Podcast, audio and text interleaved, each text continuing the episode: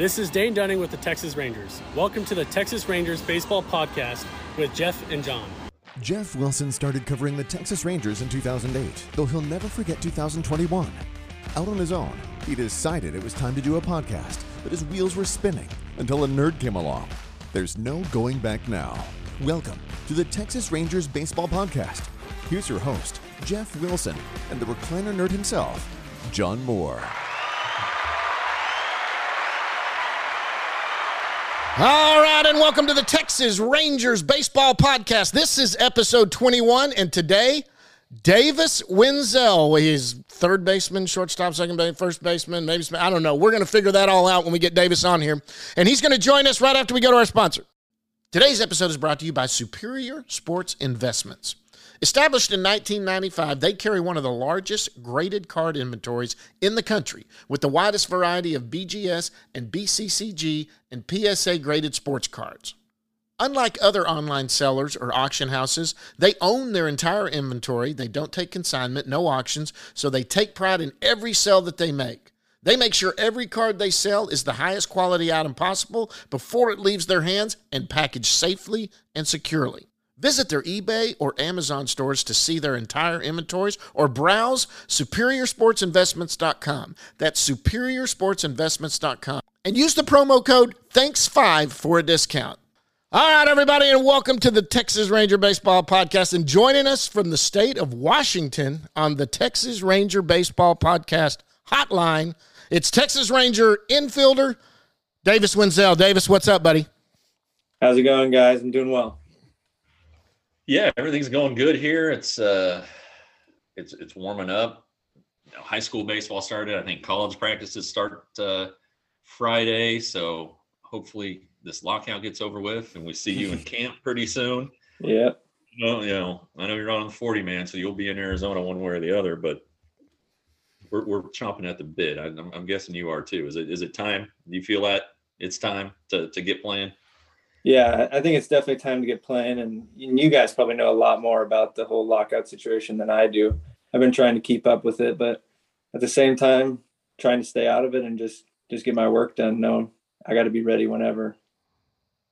Yeah, well, I mean, it sounds it sounds like they're working toward what would help you eventually. You know, a higher minimum salary, and uh, not that the current minimum salary stinks or anything, but. Uh, they met twice this week so far, and I, I, think I think that's the most positive thing of all. They had meetings on back-to-back days, so we'll see. But they're smart people, you know. Mm-hmm. They're you know the, the rich guys become the rich owners become rich because they're smart, and the the players are are learning their lesson. I think from the last two CBAs. So, but they all know that there are no games, there's no money, so let's play.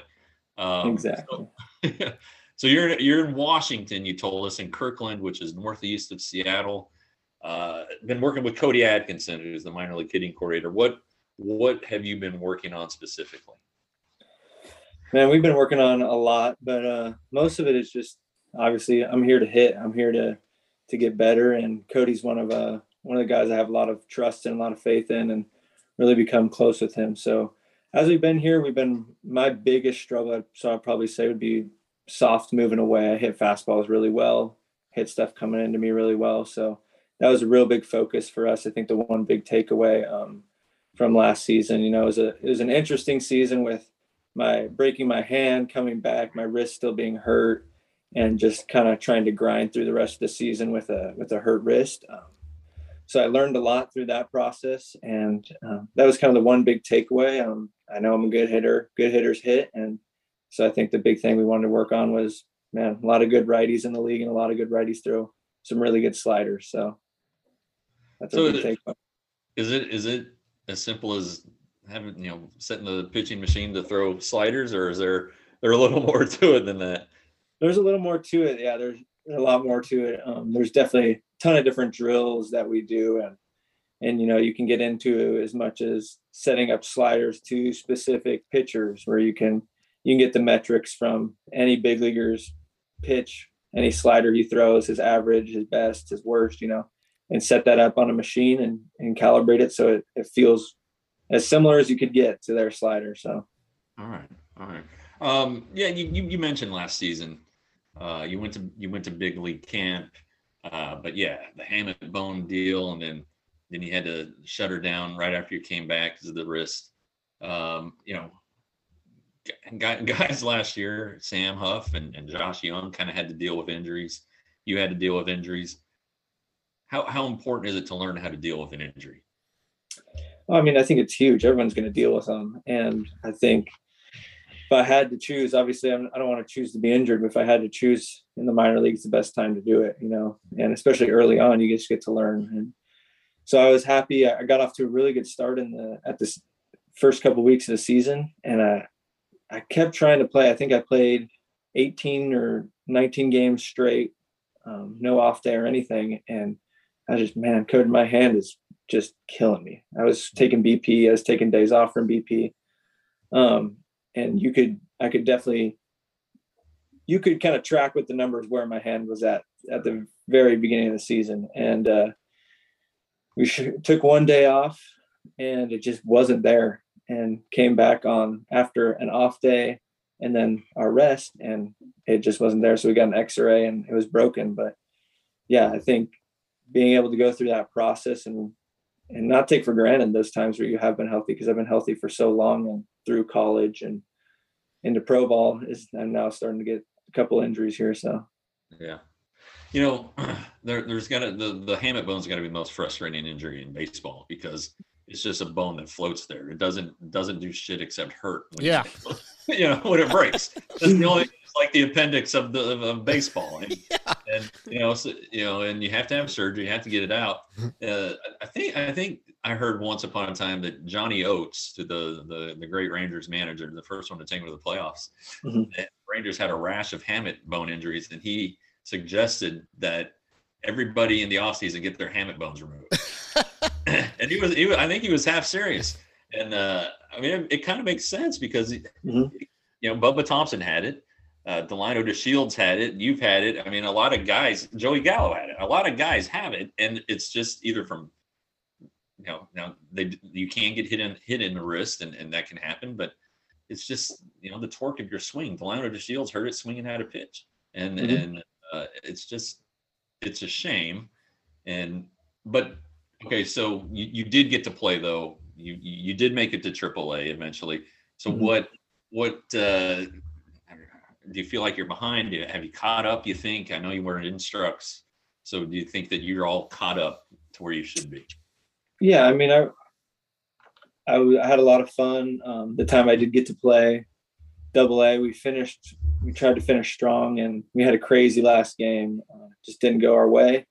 Then yeah, that was nuts, and it was a lot of fun. But and then I go to AAA, and I felt really good. I I wasn't getting the results. I was hitting balls, hitting a lot of balls right at people. Um, but I felt like I definitely belonged and ready to uh, get after it again. But as far as catching up, I went to Instructs just yeah. to kind of set up my off season. Um, I knew I was going to need to take some time off for my wrist because it was hurting, but uh, just to kind of set up of all right, I'm going to sit down. What do I need to work on? What are some like two or three big takeaways and how can I jump to have the most successful off season for the 2022 season.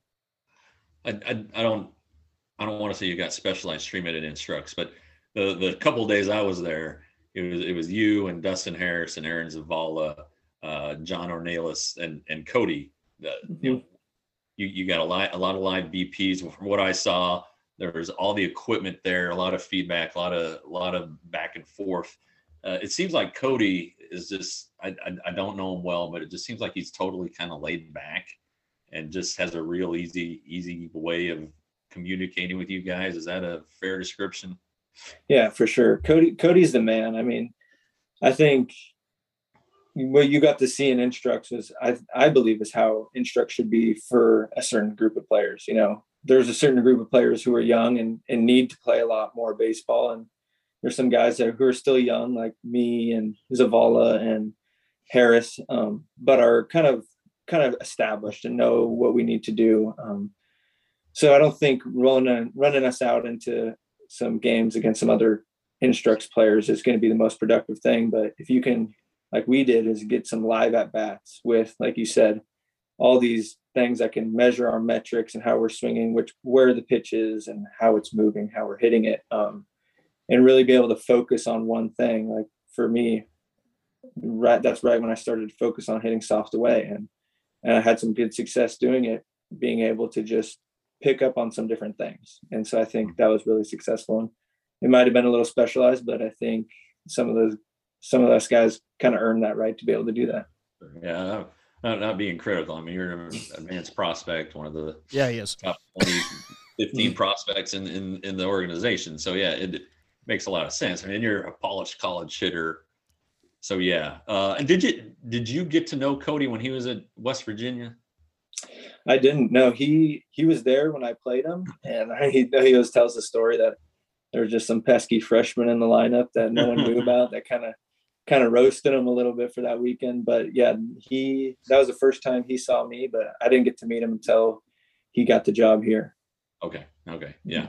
Because it's kind of interesting how there's that Big 12 connection with him and, and you and Josh and just and, and, and that you guys get along so well. I didn't know how far back it went, but yeah, that's pretty good.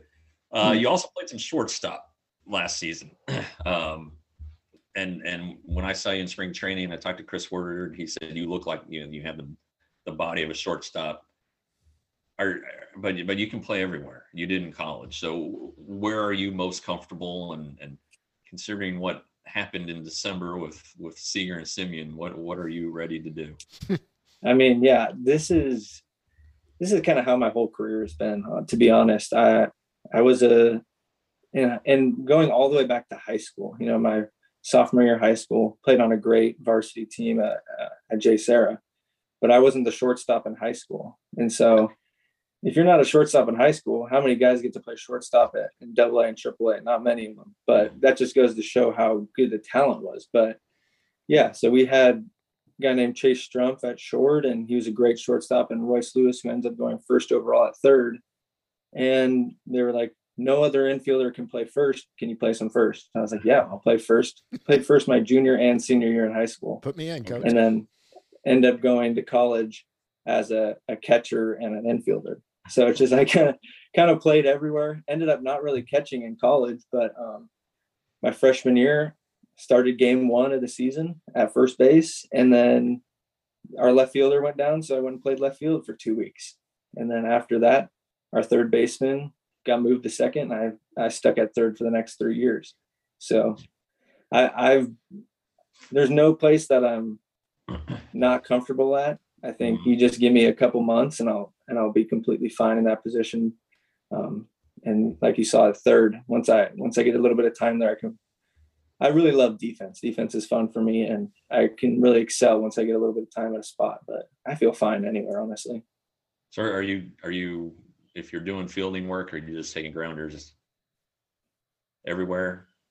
Yeah, for sure. And I don't know what the CBA is going to come up with on the on the shift and everything, but even yeah. like these last couple years with the shift, even as being with the Rangers organization, we didn't really take a lot, whole lot of ground balls in a traditional spot. You'd take ground balls in as a third baseman in the in the six hole, and so there's not even depending on the the shift rules, but who knows? I I just kind of take them wherever. Yeah. What uh what's your plan for spring training? Are you are you going to head down to Surprise and well, I mean early February is next week. what's your timeline? Yeah, I'm out of here February 4th. Um, I'm going to stop. Got some stuff I have to do with the uh, with the family, and then I'm going to be out in Arizona probably a little bit before the middle of February, and I'll be there just training. I'm sure there'll be a lot of coaches there, a good amount of players rolling in. So that's where I'll be. Yeah. Has, has, have they said what to be ready for the, the Rangers? Have they told you what, what, what you're going to be doing? What, anything like that, or just show up and be happy? They, yeah. I mean, they sent out some, some dates on as far as like when minor leaguers and when the, those kind of report dates will probably be, but, um, I don't think anything's set in stone. As far as Major League Camp, uh, I think no one really knows when that's going to start and and how it's going to. Hopefully, it starts in time. So, and hopefully, we get to get out there. But who who really knows with that? Yeah, well, the the last I heard, I, I talked to Chris Woodward last week, and he said that the coaches are gonna are gonna show up. I mean, he lives there for crying out loud, but and, and Doug Mathis does too. But he, he said the coaches are probably going to show up, and there's going to be players there to coach, like like you and you know all the pitchers that are out there, and I'm, I'm sure other position players are, are there or will be soon. So you're going to have something to do, uh, I think. And I don't I don't think you're going to be out there just twiddling your thumbs. Yeah, I mean, uh, I think with the the state that the Rangers are in, we have a lot of young non 40 man guys that are looking to do some damage in the org and so I don't think I think there's gonna be plenty of guys out there to to get some work in. Yeah, you know, you, you talk about the young guys. Um, I mean, this the system's really gotten deep here in the last couple of years. Really, you can trace it back to to your draft. Um, you know, kind of kind of more experience, but you know, a lot deeper here of trades and whatnot. With that, I mean, that double A team was really good. Uh, just what what do you see when it comes to the talent in the organization and how and how maybe it's changed since you debuted? Yeah, I think when I got here, it was it was definitely getting deeper. Like you said, we were making a lot of good picks with good polished college guys that you could you could definitely see had a future in baseball. You know, um, so they were doing a lot of right things with that, and with all these trades recently, getting getting a ton of new infielders, a ton of new outfielders, whatever pitching, we've become, in my opinion, one of the deepest deepest or, um, minor league organizations. Just with the talent I've seen, like you said, that double A team when we started the year, um, that was a really good group. Ended up winning. I forget how many it was, but it was a ton of games, and ended up setting a streak for how many games we won in a row. Right. And then a lot of those guys go end up going up to AAA, and then that's when all the trades came in, and uh, and then we had a new double A team and it was but it was still it was still pretty loaded with talent. No one really knew each other but we were loaded with talent. So i think it has gotten very deep. It went from a organization i would say right before i got there it went from an organization with a whole lot of opportunities to for the guys in. And once i started coming our group started coming in and the groups after us it became a really really competitive place to be yeah um, I wanted to ask you um, because a lot of people probably aren't, aren't, familiar with him, but he was your teammate at Baylor, Cody Bradford, mm-hmm. who you know was hurt, had the tummy, uh, the not the Tommy John, the thoracic outlet. Thoracic, yeah, the thoracic. Thoracic, god dang it, whatever it is, the baseball only injury, the injury that only happens in baseball. The hamate bone. Uh, uh, anyway, this guy had a, had, had a huge year, and now he's he's probably a top twenty prospect, and just what what when he was when he was really really good there in in, in 18 what did you see from from him there at the at, at baylor?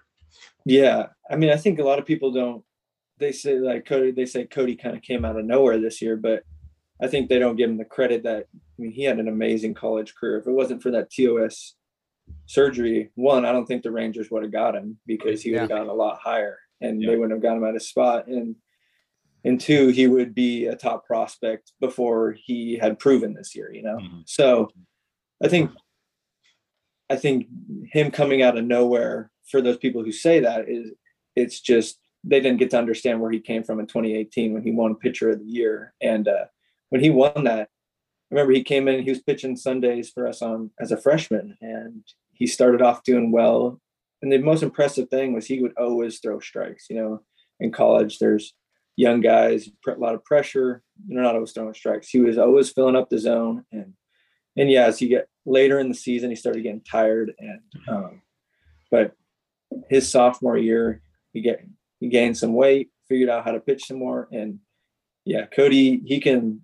The thing that makes him so effective is he throws pretty much four pitches for strikes, and I'm not exactly sure how many pitches he's throwing now, but in college he was throwing four pitches and he could throw them all for strikes. So as a hitter, I know as a hitter that makes it really hard. You can't sit on one or two pitches. Yeah. You can't you can't sit on a speed fast or slow. You have to you have to cover every pitch and and that makes you miss a lot of pitches.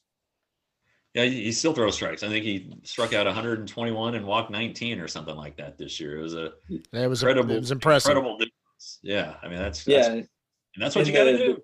Yeah, the jump that he's made from college to to pro ball. He's done some cool stuff with his fastball. It's, a, it's really has a ton of life on it, and it just makes all of his breaking pitches even that much harder to hit. All right, so um, 2022, I'm, I'm guessing a lot of guys are in your same boat. I'm, I'm guessing your goal is that this is the year that you make your major league debut. you, you hope so?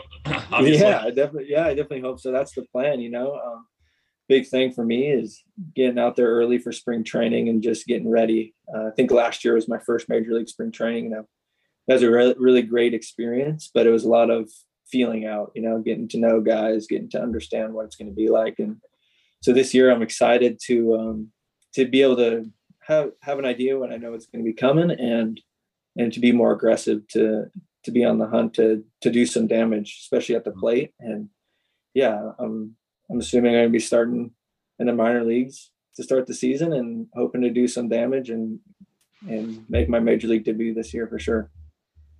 Good. Um, I mean, you know, a, a, guy who's versatile and a guy who can hit is, uh, you know, a, a, dream player for any any manager, and Chris Woodward loves loves that and loves versatility. Uh, like, yeah, and, and last last year like, he he he just couldn't couldn't get over what a good athlete you were. So uh, I think you got a fan in the manager. So.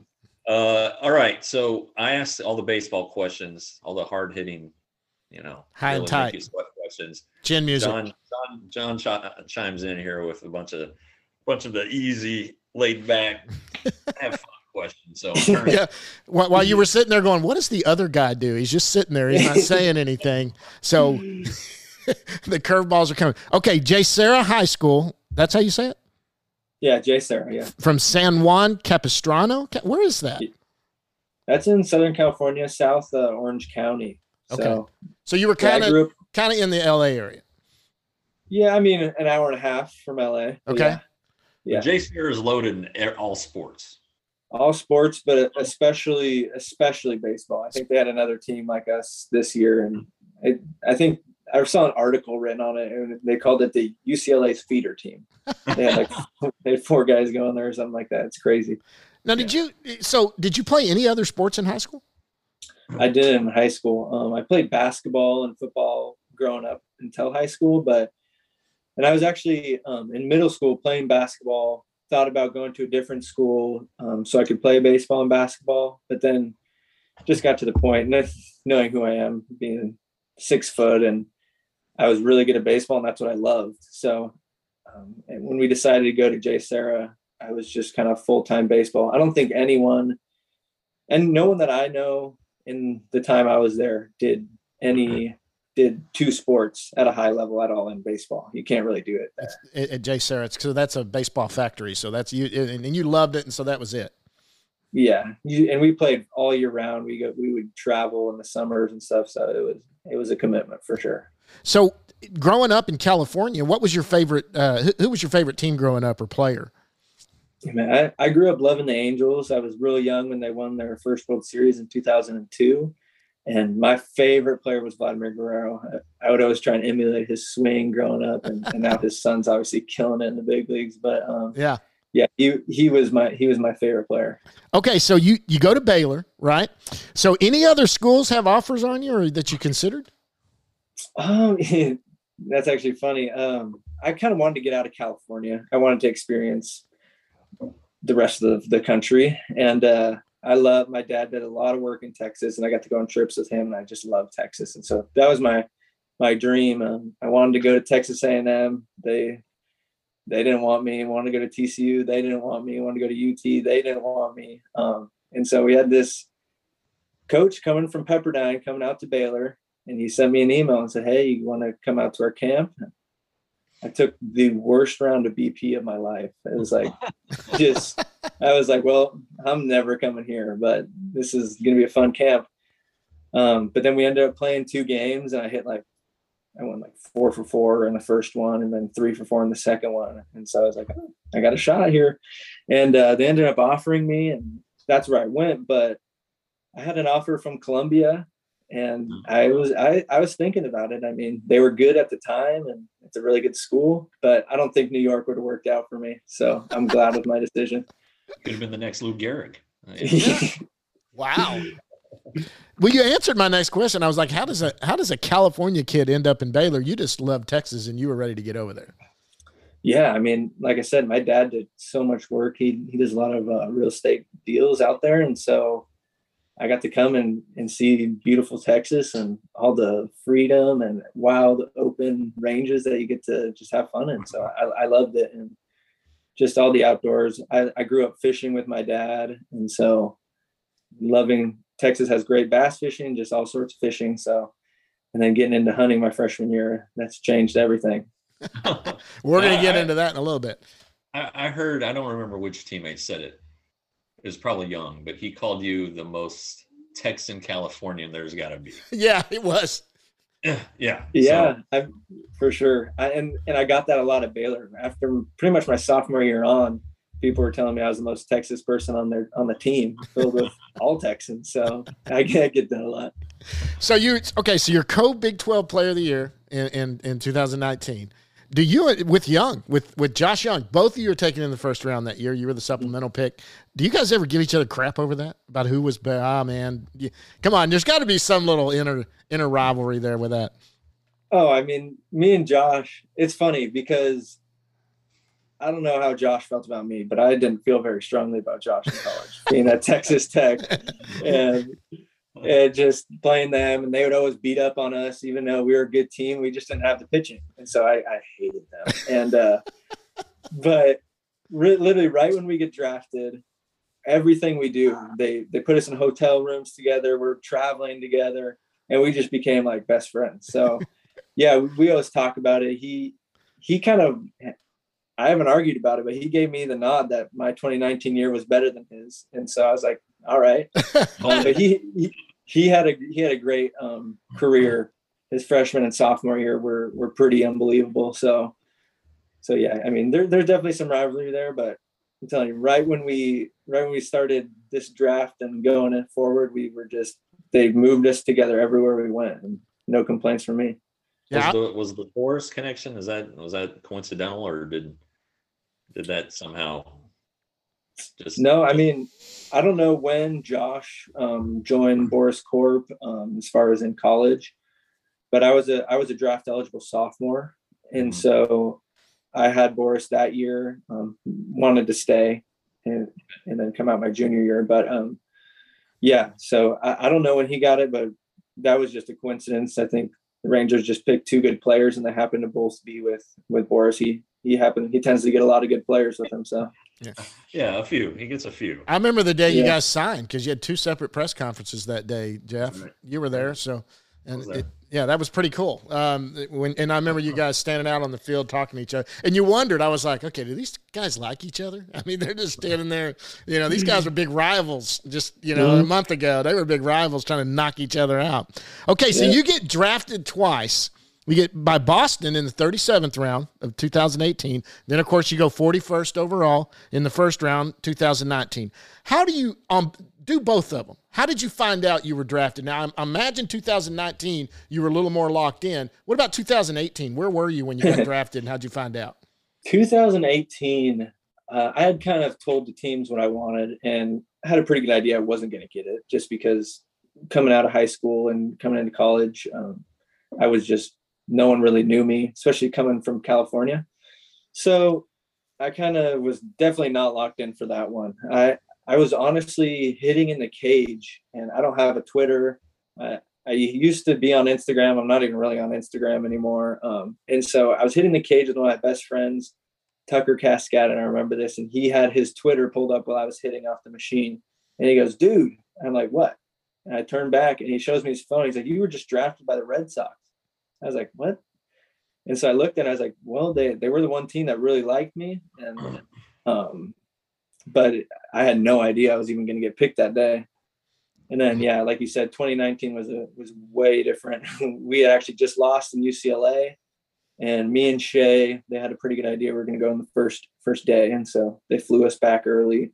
We had an Uber from Austin to back into Waco and both of our families were there. We got to sit up in a press box and uh, in the president's suite and watch the draft. So that was, that was really fun. Shea went early and, and I had a long time until I after him, but, but it was a fun day for sure.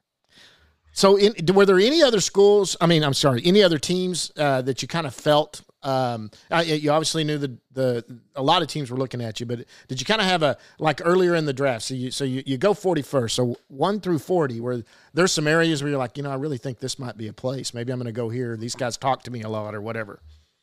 Man, I think uh, I think Boras set up a pretty good idea for me of where I was going to go, and when he told me it, I wasn't really happy. Um, but he was he was he was right on the money. He was saying somewhere in the in the 40s, and and there was some time maybe a little later. Who you just never really know with the draft, and so when it when it came, I knew the Nationals really liked me, but they were looking for a pitcher. Um, I knew the Red Sox really liked me, but they had they had a young guy that was playing third base for them who's turned out to be pretty good.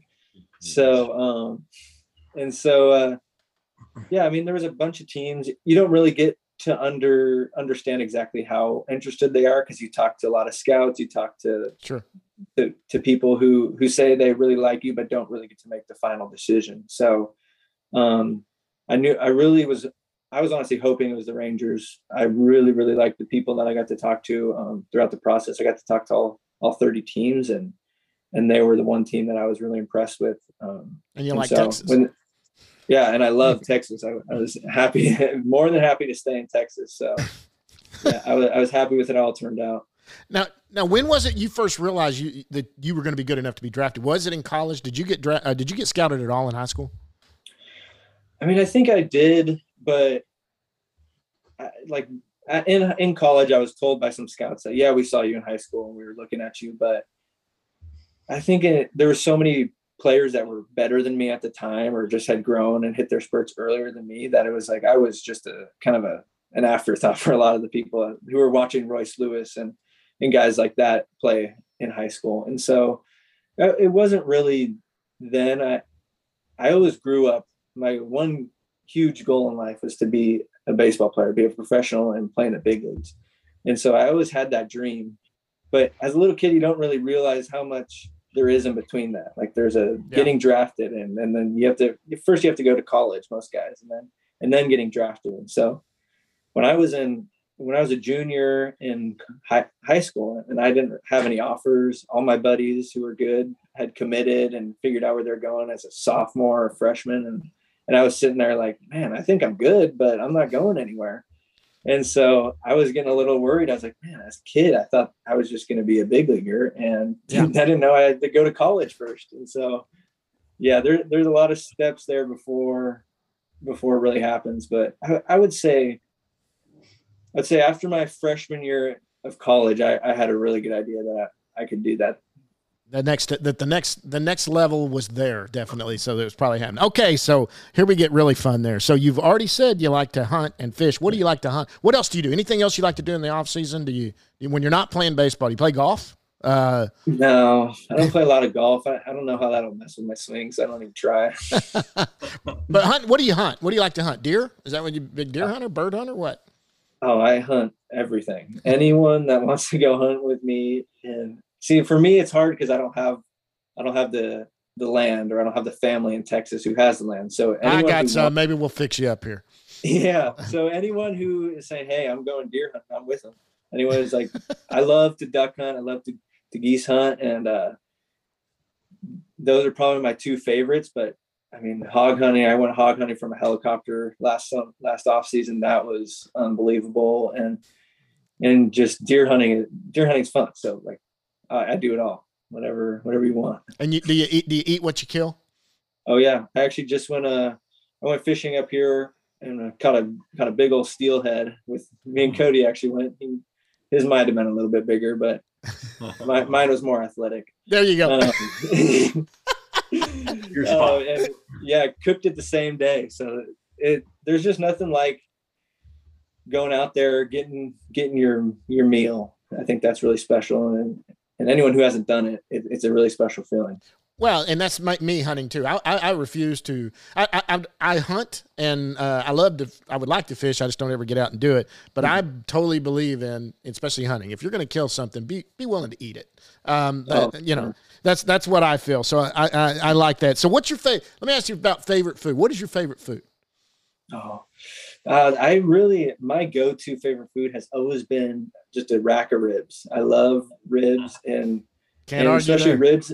Ribs in the summer with some watermelon, I think, is like my favorite meal of all time. Um, and we, I was we were staying with uh, some family friends this this season, and and I one of the first games of the season, I hit a home run, and they cooked me ribs before the game. And so then, like every day, he's like, "I need to cook you ribs. They're home run ribs."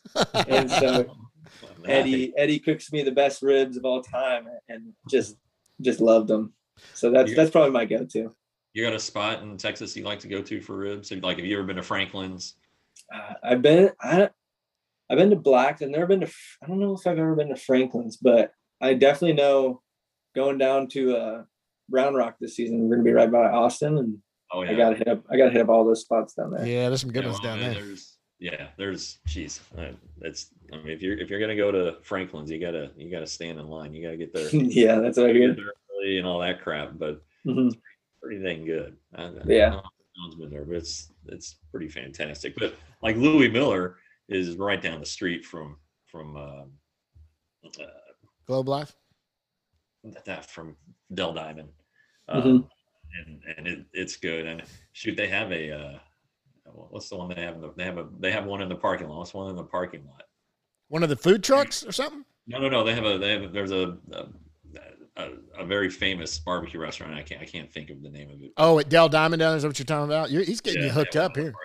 in So, parking so lot. I, I like barbecue, yeah. so we can go eat ribs, and you can go kill stuff with John, and I'll eat the ribs.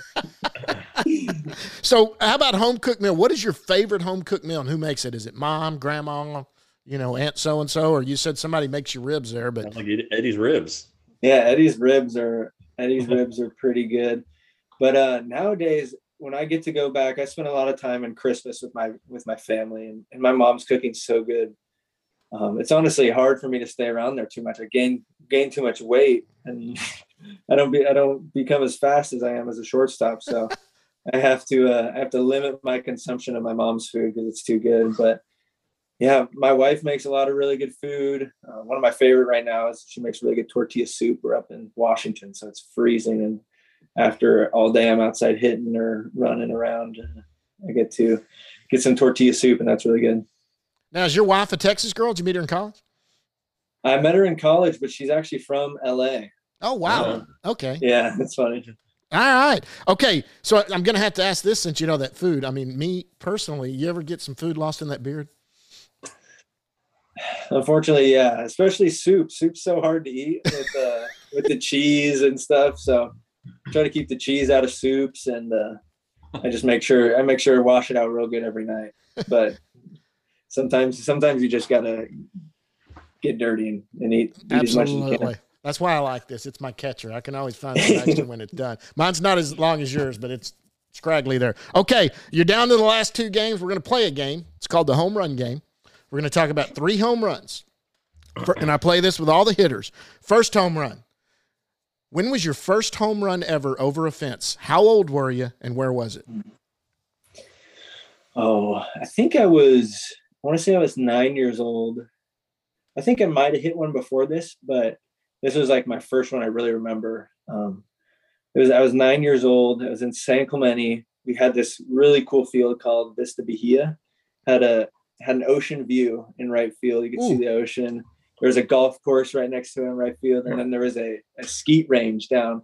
And so there'd be people shooting shooting skeet and shooting trap down there. But I hit my first home run. It was a foggy night, and I hit a home run into the.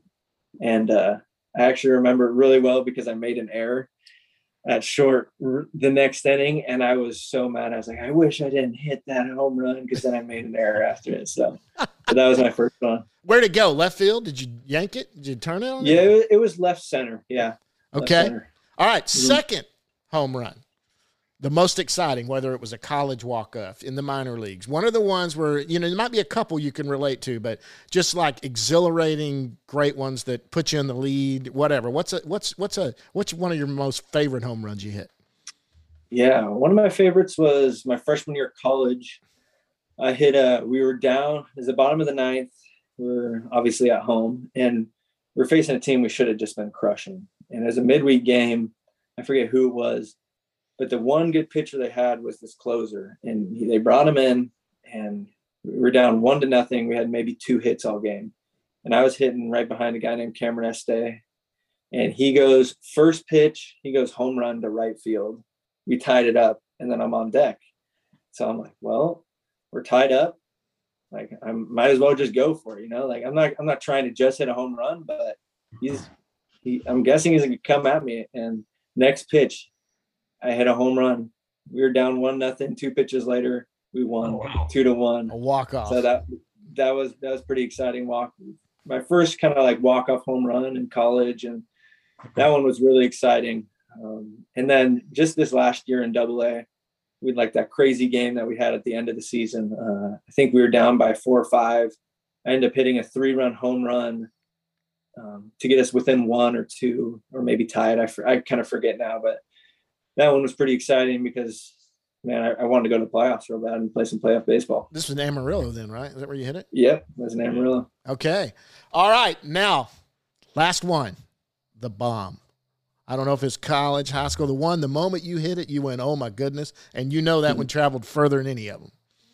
Yeah. Oh, that one in Amarillo went pretty far because the ball tends to fly there. But um, I had one. I think it was it was the COVID year. We were playing in in in Arizona. It was just like all of our prospects, me, Steele, Bubba, Josh, and uh, playing the Angels.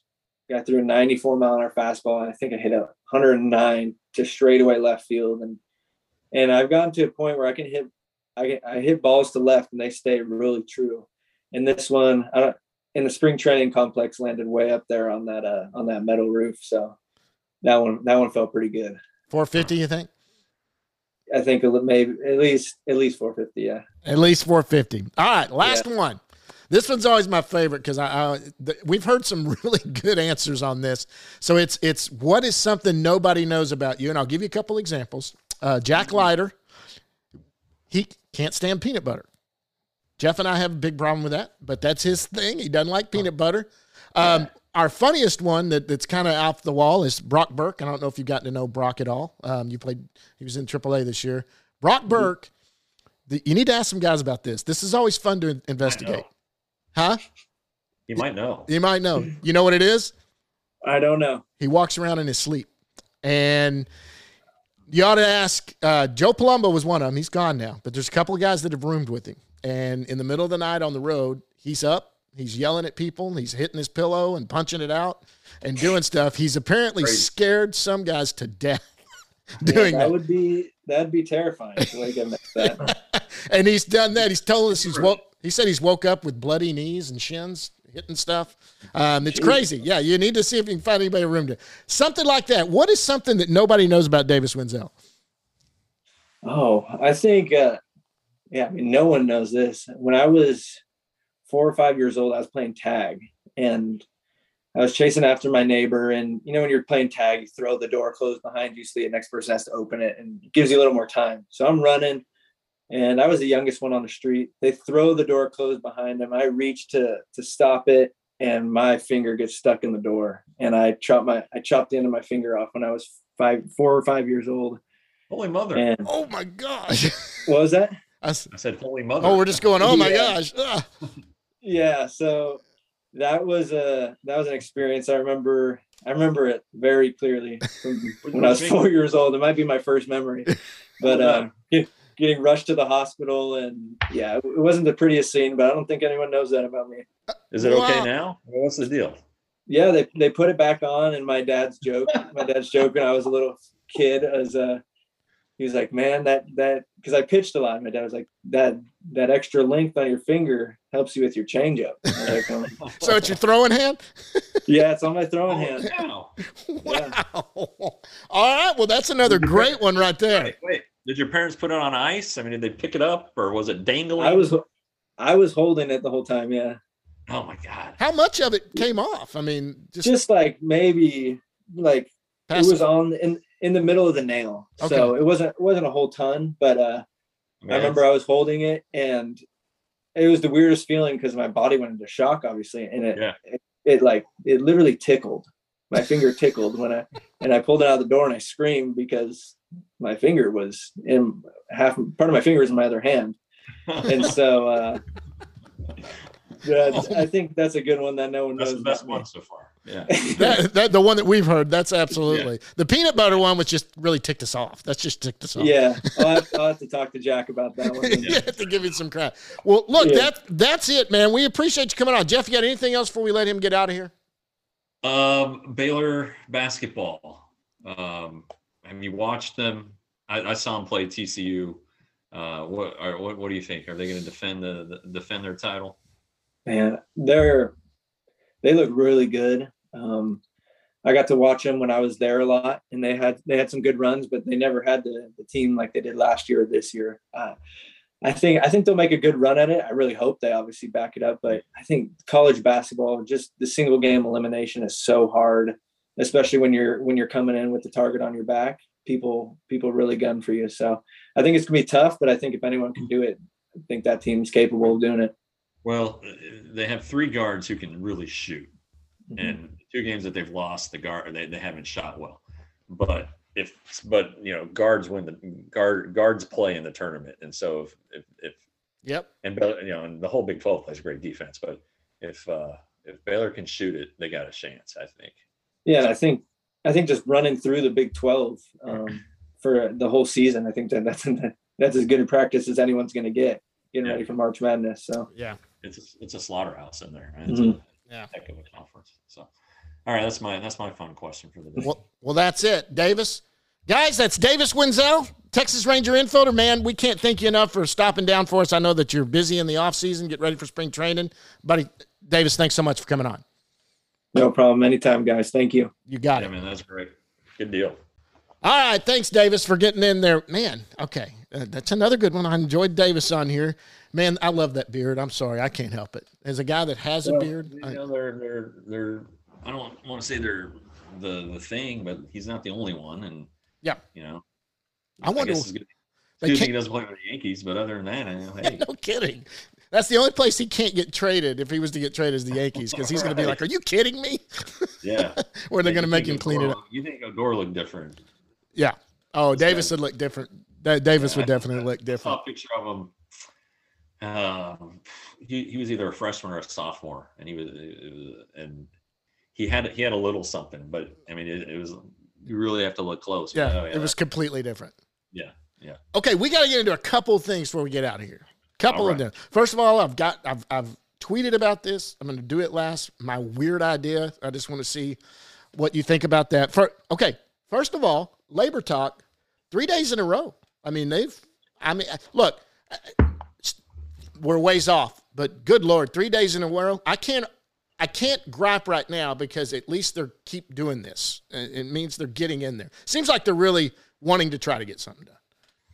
Well, did they meet today? I, I thought it was just two days in a row, but um, it's better than one day and then six weeks off. So, uh, yeah, and, and you know, I think the thing to um, that's important aside from that is that each side made a little concession. Yep. And you know, I mean, uh, you know, MLB is being real cheap with, with what they've done, and and and maybe the, the you know the players are probably asking for too much, and that's kind of how you negotiate, right? I mean, That's how you do it. Yeah.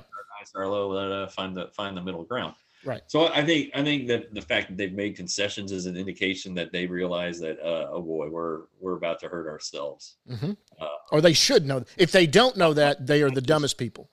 Not just personally, but as a sport. Uh, just you know, you got to you got to play to be relevant. And uh, so I, I think that you know there there was a lot of talk that February first was always a, a soft deadline, and I think maybe you can push that another week and and still get in a full spring training. So I I I do think that this is.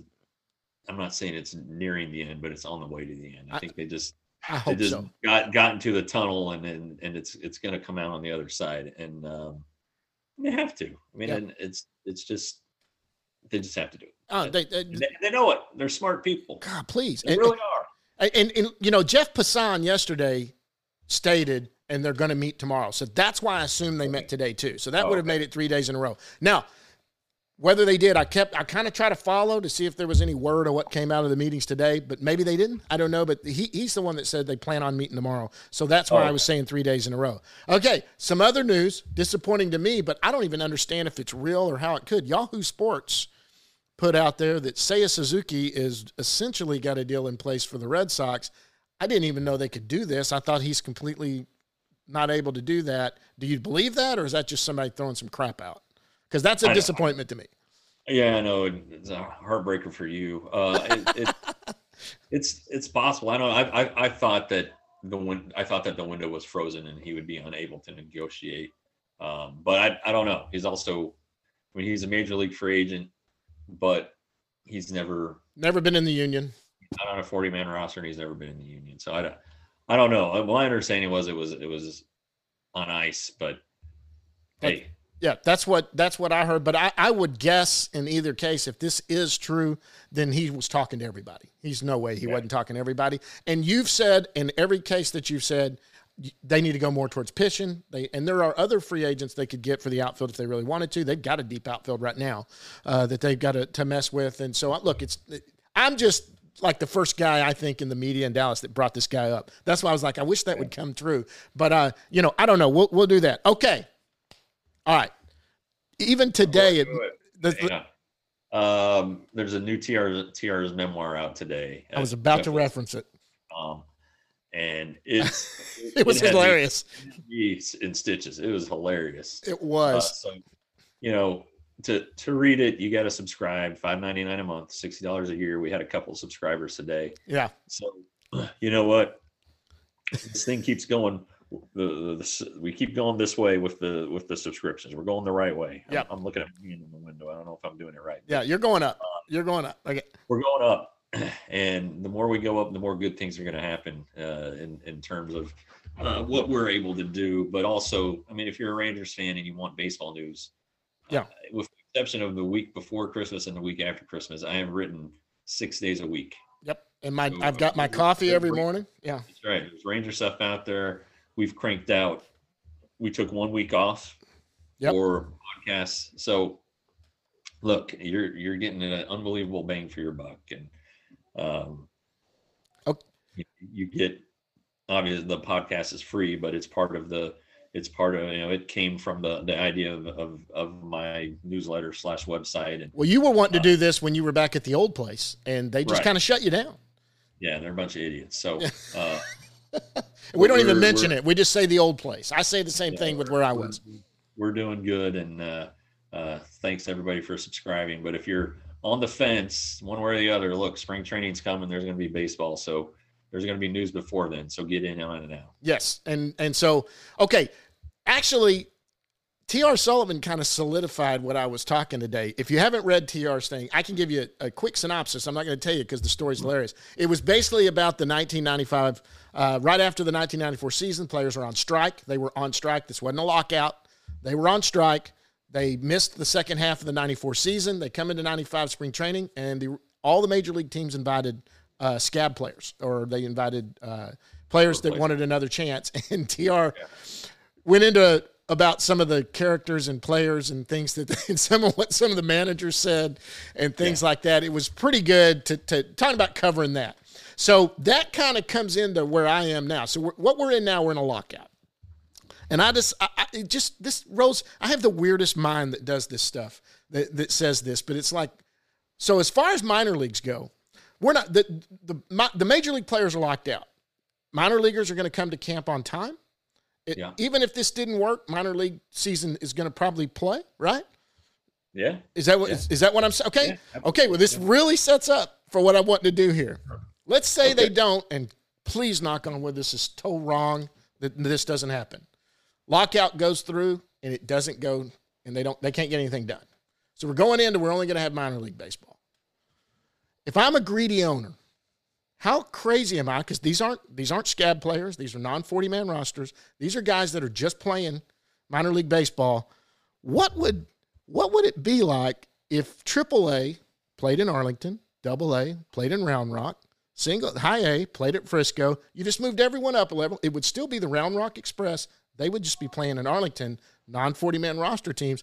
they could open their major league stadiums and sell concessions and make some money. You might even could see. And this is way off the wall because we think he's probably going to start in high, but Jack Leiter, your opening day starter in AAA because he's playing he's playing minor league baseball. He just happens to be playing in Arlington. How stupid and crazy am I? Right? I am stupid and crazy, but I, I was like, what? Why?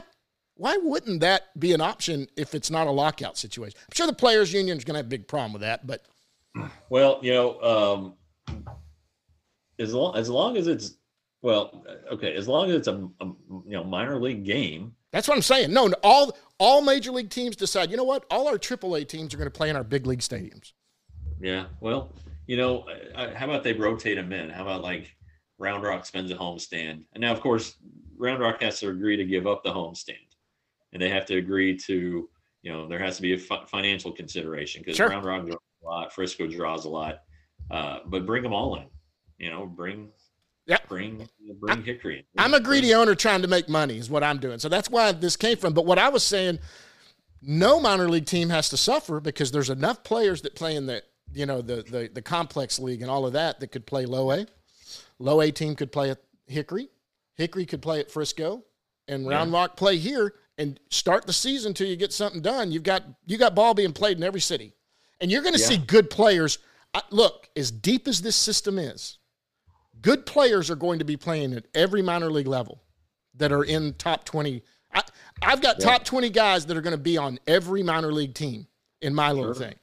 And so you will see guys that are really future major leaguers or potential future. Major. That's my stupid, crazy idea. I know this would do it, but I'm like, you know, owners trying to think of different ways to just be assholes and say, you know what, we, you know, that's a way. Now it yeah. wouldn't be like scabs. These are minor leaguers.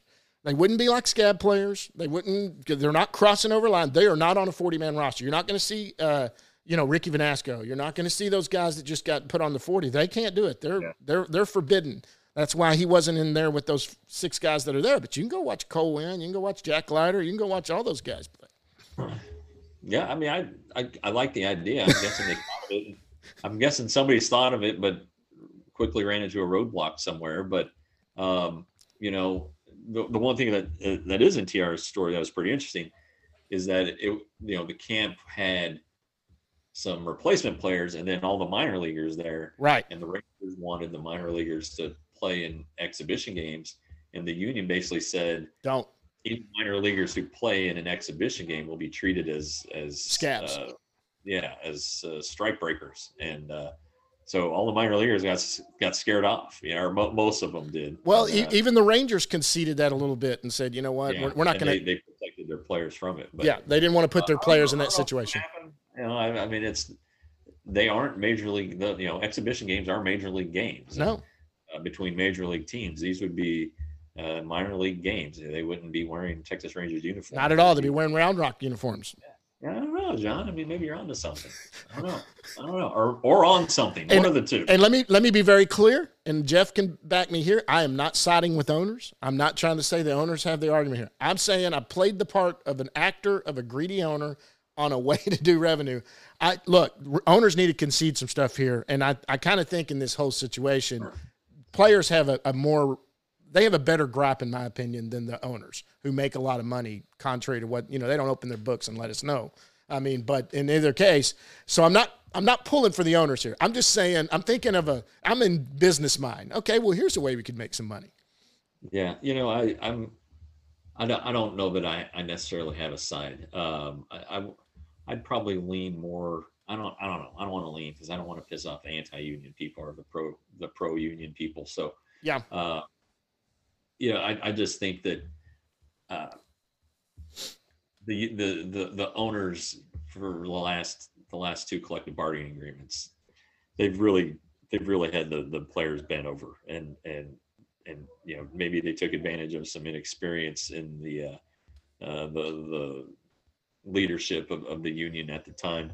Um, but the the owners the owners saw openings the last two CBAs and just they they got they got everything that they wanted. Um, so it, it needs to even out for the good of the sport. I think so. Uh, and and you know I can recognize you know you you you do see how free agency there's a there's a super upper class. Sure. You know there's mm-hmm. you know, but but last year, if I, I saw this, I saw a report something like 50% of the players or a very high number made the league minimum. So Right. there's a disparity between the, Sure. the upper class, lower class of player, if you will. I mean, they still make tremendous salaries, but um, they they want that to be evened out. And um, so I and I can and I can understand that. Uh, there there is a lot of money that's that's out there, but you know, I don't I don't want to get into socialism either. You know, do the players making 40, 35 million a year need to give some money back? No, I don't think so. But Mm-mm.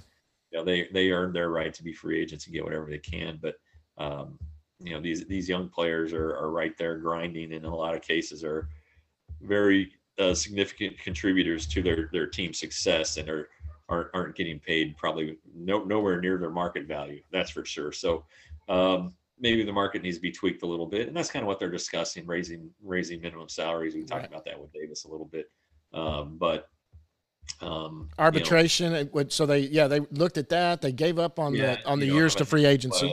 A, bo- a bonus pool for certain players based on war, I think. So Yeah. Uh, anyway, there, both both sides need to give a little. And, Yep. And I think it's it's getting to that point. Yeah, and, and look, and, and let's be very clear. You've you've pointed this out, um, and and and and I have to agree. Minor leaguers are going to be treated better this year.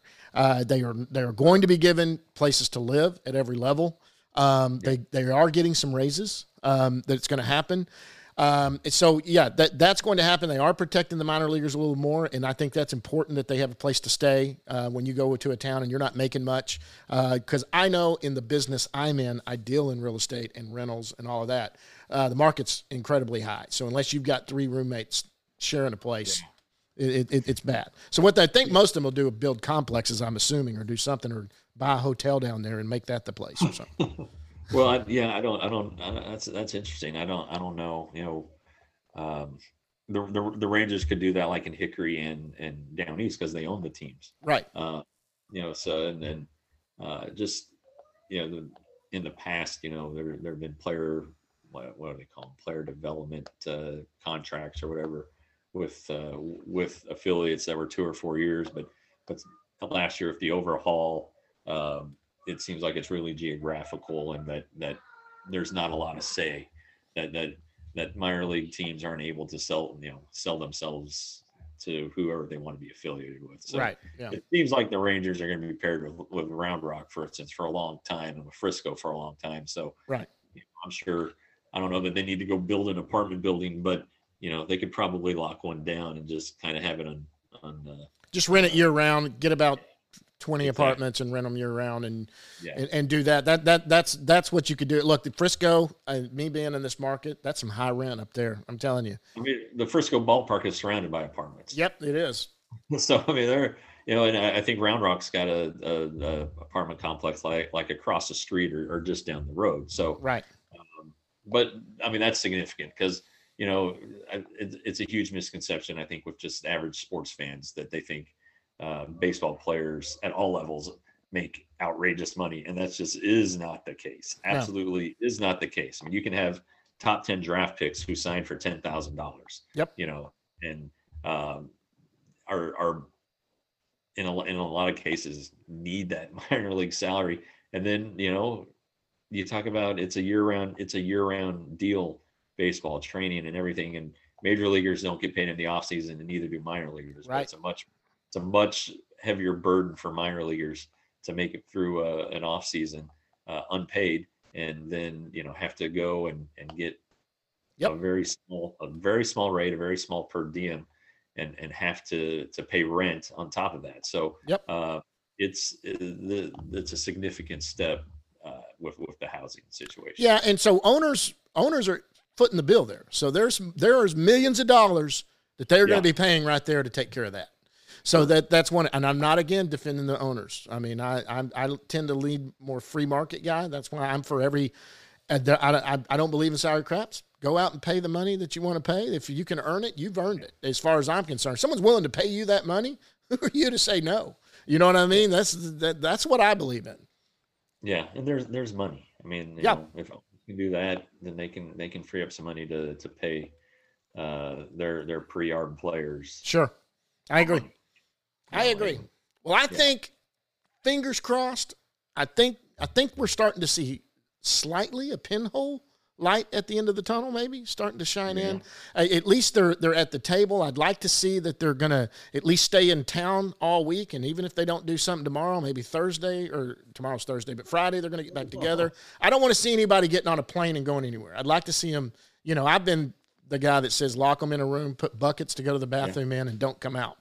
So that's me.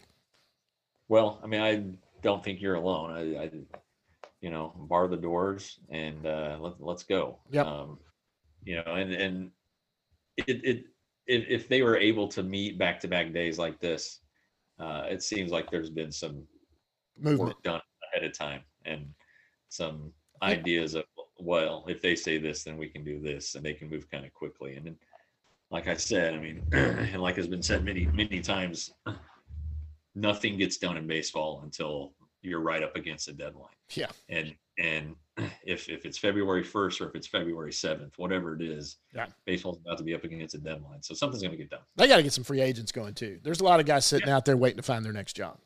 Well, that's it, man. This was a great one. Another good one. Yeah, yeah, no, I, I really enjoyed Davis there. I- Yeah. I, you know, we we we saw him. He got drafted, and we talked to him that day. Yep. Uh, and I think I went to Instructs in 19. I don't really remember. No, they didn't want us to go, so we didn't go. But um, and then 20 COVID shut shut it down, Mhm. and uh, you know, last year we weren't able to talk in spring training. So I, I did I did do a story on him.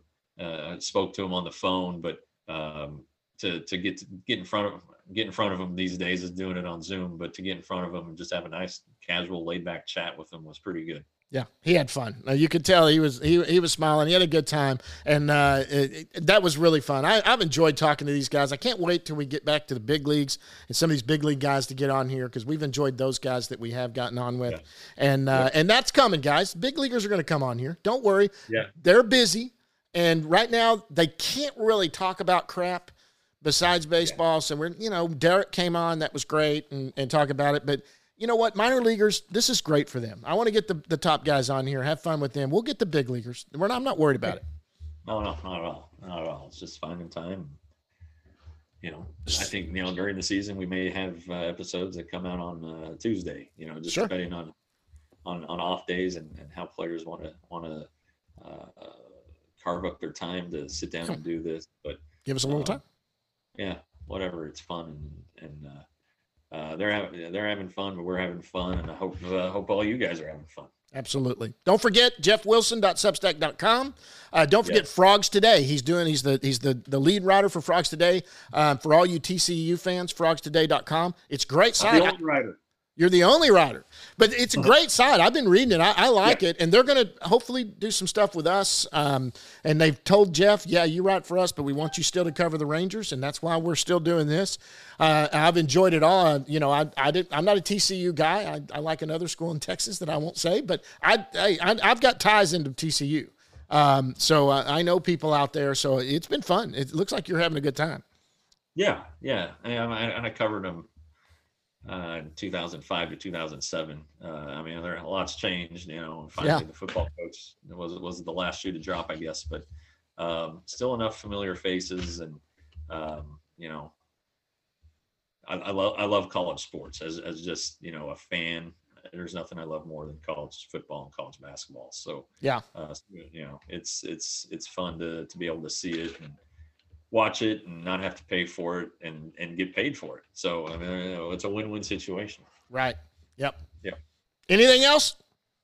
Nope, Oh. nope, nothing else. Just uh, just uh, you know, keep coming back, and uh, we appreciate you. And Yep. Jeff Wilson Substack.com. Subscribe. We're we're getting to some some numbers that I wasn't sure we are ever going to get to, and uh, we we can still go a lot higher, but. Uh, Let's, let's keep the train going, especially with spring training around the corner. Absolutely. That's fun. We're going to thank Davis Wendzel once again for jumping on with us. Jeff, I'll see you. We'll talk this week. I, we talked today, and we'll do it next week getting set up. Guys, until next time, we'll see you at the yard.